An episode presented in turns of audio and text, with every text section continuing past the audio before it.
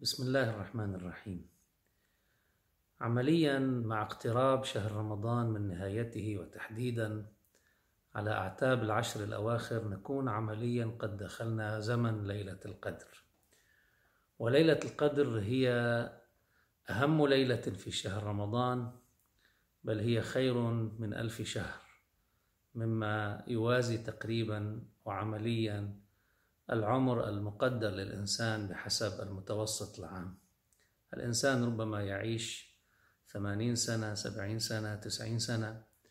متوسط العمر يوازي تقريبا ألف شهر وبالتالي في إشارة ربما إلى هذا الجانب ليلة القدر تحدد مسار أعمارنا.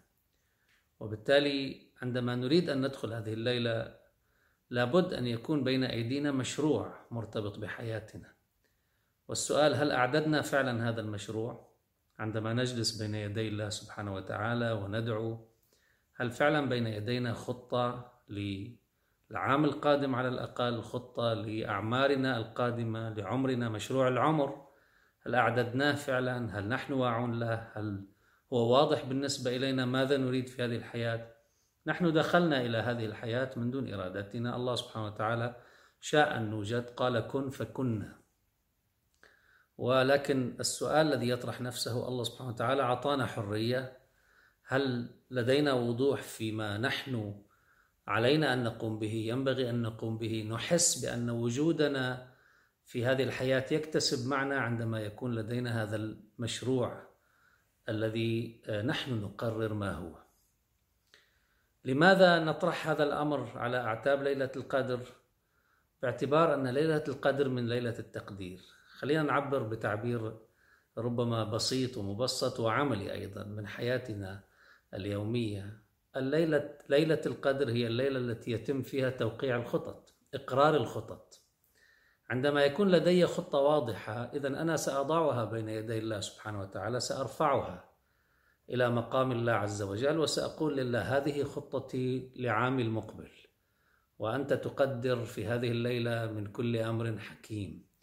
الملائكة والروح تتنزل في هذه الليلة من كل أمر بإذن الله سبحانه. إذا أنا أضع يا ربي هذه هذا المشروع بين يديك هذه الخطة السنوية بين يديك. أو أنا وجودي أشعر بأنه راهن بتطبيق أو بتحقيق أهداف معينة في الحياة وبالتالي أنا أريدك يا رب أطلب منك يا رب أرغب إليك يا رب بأن تسهل لي السبل بأن تهيئ لي الظروف. بأن تزيل أمامي الموانع. هل أعددنا مشروعنا لليلة القدر حتى ندخل بوضوح إلى ما نحن مقبلون عليه وبالتالي أن توقع هذه الخطط يعني ذلك أنها حصلت على الرضا الإلهي وبالتالي ستسخر الملائكة لأجل أن تخدم الإنسان في خطته السنوية تخدمنا في خطة العمر أو مشروع العمر الذي نريده. في تفكر بسيط نستطيع ربما أن ننظر إلى حياتنا أنها عبارة عن دوائر متعددة. الليلة سنحاول الوقوف على ثلاثة دوائر.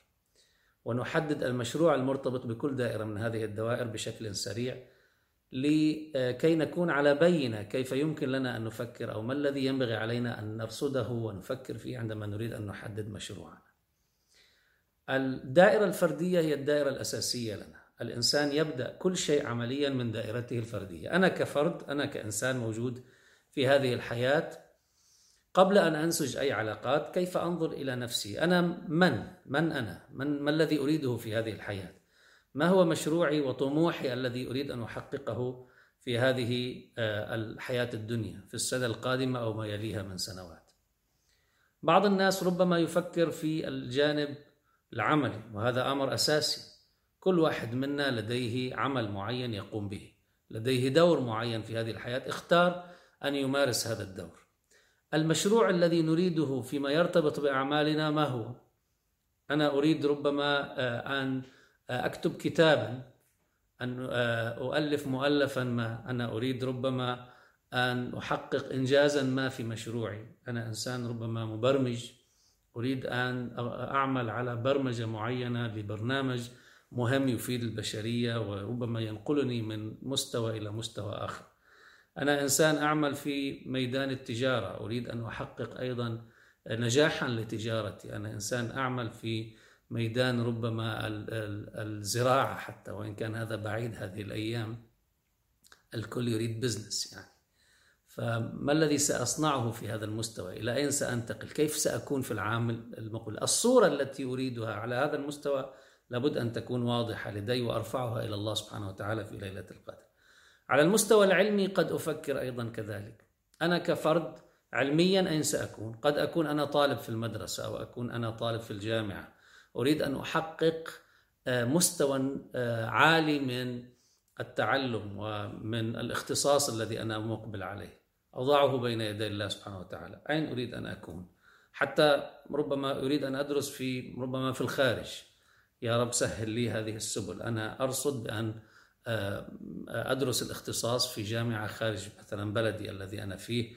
هذا سيعطيني فرص أفضل مثلا سيعطيني خبرة أعلى بمستوى معين باعتبار التطور قد يكون موجود في الخارج. على المستوى الثقافي إذا كنا نتحدث عن العلم أنا ثقافتي أين هي؟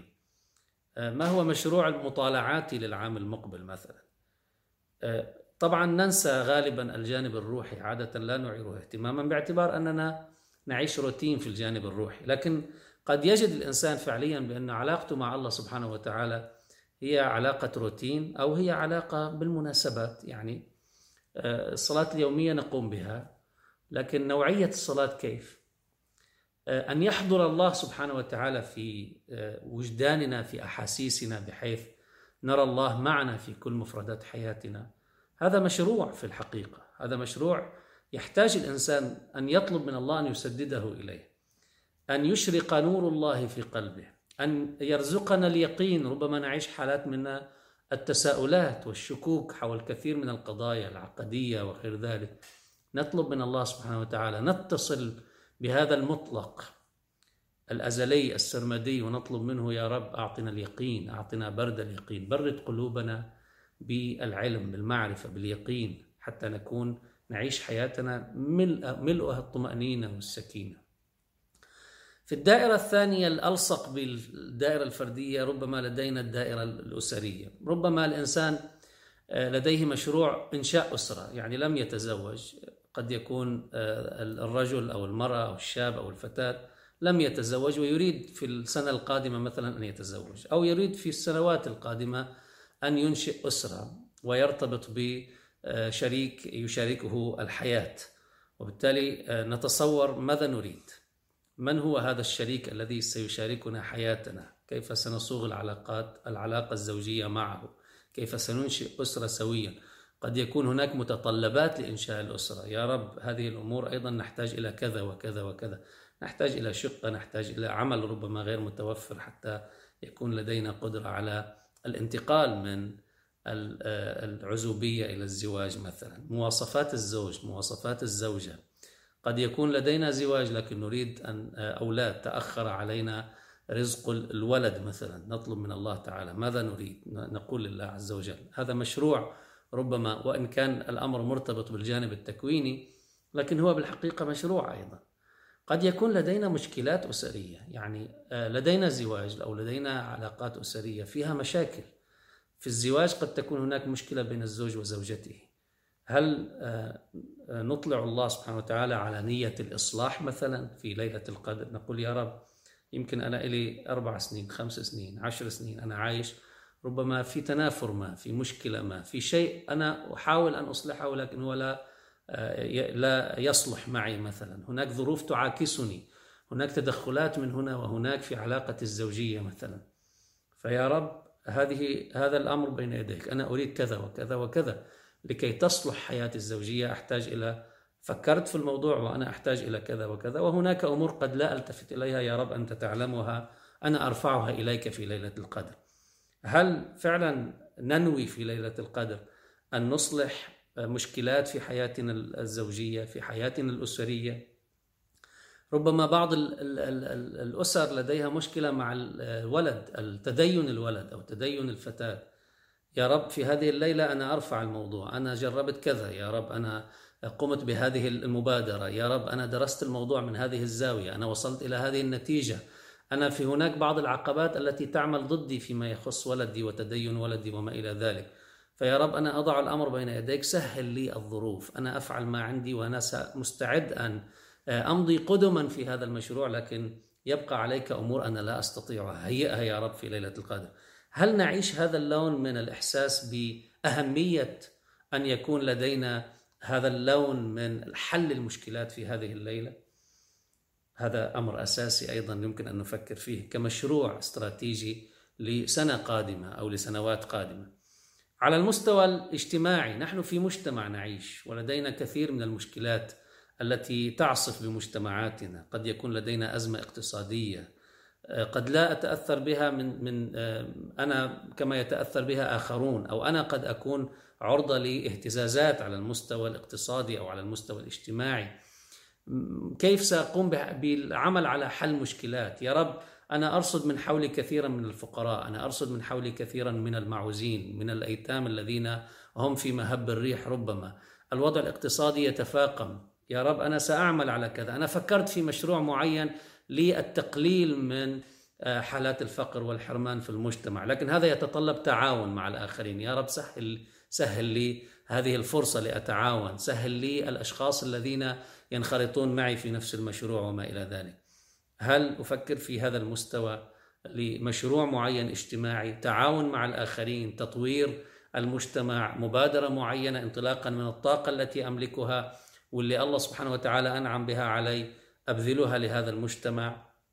أعطي من مما عندي وبالتالي يتغير الحال في السنة القادمة من نقص معين وأنا أملأ هذا النقص بجهدي وبجهد الآخرين. الذين يتحركون معي. مشروع إنمائي ربما أنا في قرية أو في مدينة أو في محلة أو في مبنى من المباني مع الجيران هل أقوم بمشروع إنمائي معين؟ هل نقوم مثلا بتدوير النفايات حتى نقلل؟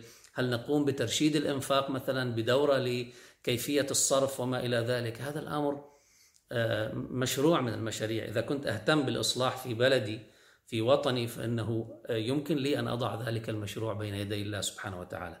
هذه ثلاثة دوائر آه، فيها الكثير من المشاريع ويختلف هذا الأمر باختلاف الأفراد. كل واحد منا لديه تفكير معين، طريقة معينة، نظرة معينة لوجوده للحياة. هذه المشاريع يمكن أن نفكر فيها في هذه الدوائر وغيرها من الدوائر. في ليلة القدر نحتاج إلى أن نضعها بين يدي الله عز وجل. لكن هذا الوضع بين يدي الله هو ليس ليس حالة اتكالية بنقول له يا الله هذا المشروع نحن بدنا هاي النتيجة فسخر الملائكة وكل آه، قوانين الكون وسنن الحياة حتى تحقق لنا هاي النتيجة هذا الموضوع ما بيمشي دائما آه، عندما نضع مشروع بين يدي الله ويراد إقرار الخطة آخر شيء بالخطة بده ينشاف أنت أيها الإنسان الذي ترفع إلي المشروع ماذا ستفعل؟ ما هي خطواتك؟ كيف فكرت؟ ما هي التحديات؟ ما هي الفرص؟ ما هي الموارد التي ستستخدمها؟ كل خطة تشتمل على كل هذه العناصر. طيب أنا بقول له الله لا أنا بدي النتيجة ما في شيء. يعني الخطة ما فيها شيء. لا في استراتيجيات ولا في أهداف ولا في آليات ولا في برمجة ولا أي شيء. يا رب بس أنا بدي النتيجة منك. هذا الأمر ما بيمشي. مثل ما بالإدارة ما بيمشي. بإدارة الله للكون كذلك ما بيمشي. ولذلك بحاجة إلى إعداد خطة من جهة بحيث يكون إعداد الخطة نفسه دليل صدق على أننا فعلا نريد هذا المشروع وليست فقط أمنيات وأحلام هكذا طائرة في الهواء. والأمر الثاني هو الدعاء عندئذ بين يدي الله عز وجل. نعمل علينا بالخطة ونفكر فيها جيدا ونحدد بالضبط ماذا نريد وماذا نجهل في الحقيقة ونتوكل على الله سبحانه وتعالى ونطلب من الله في ليلة القدر عبر الدعاء نطلب منه التسديد لهذه الخطة. أنا أضع يا ربي هذه الخطة بين يديك وربما نكتبها وأقول لك يا رب أنا أريد منك أن تسدد لي خطواتي لتحقيق الأهداف في هذه الخطة. طبعا لنطلب من الله هيك بيبقى عندنا شغلة وحدة بالآخر.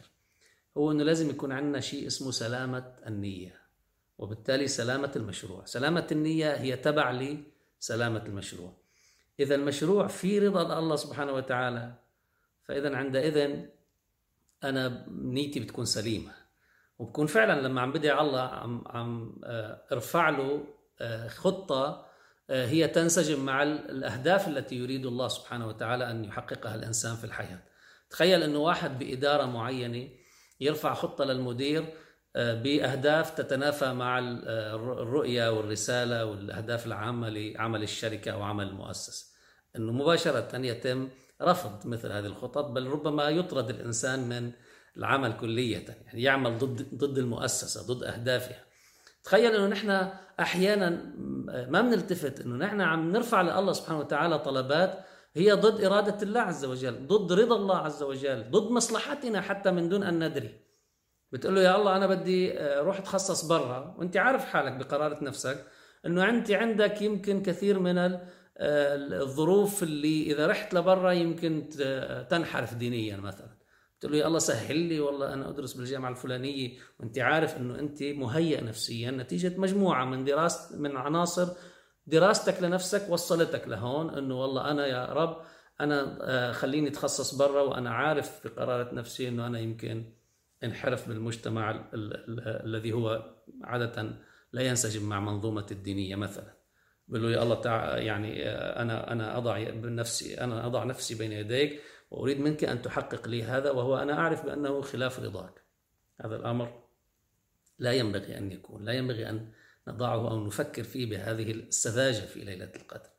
المهم في نهاية الأمر أن نحدد مشاريعنا للعام القادم أو أن نحدد مشاريعنا للعمر القادم اللي ما عندنا غيره عمليا. وفي ليلة القدر في العشر الأواخر في ليلة القدر كل ليلة نرفع هذا المشروع لعل هذه الليلة هي ليلة القدر في علم الله سبحانه وتعالى. نرفع هذا المشروع الواضح لنا بين يدي الله عز وجل الذين نتأكد من أن نيتنا وأهدافه ونيتنا سليمة آه، وتحوز على رضا الله سبحانه وتعالى فيما نعلم على الأقل ثم نتكل على الله وندع كل أمر مجهول بالنسبة إلينا أو أمر لا نقدر عليه نريد من الله أن يسددنا فيه ويسهل لنا السبل فيه.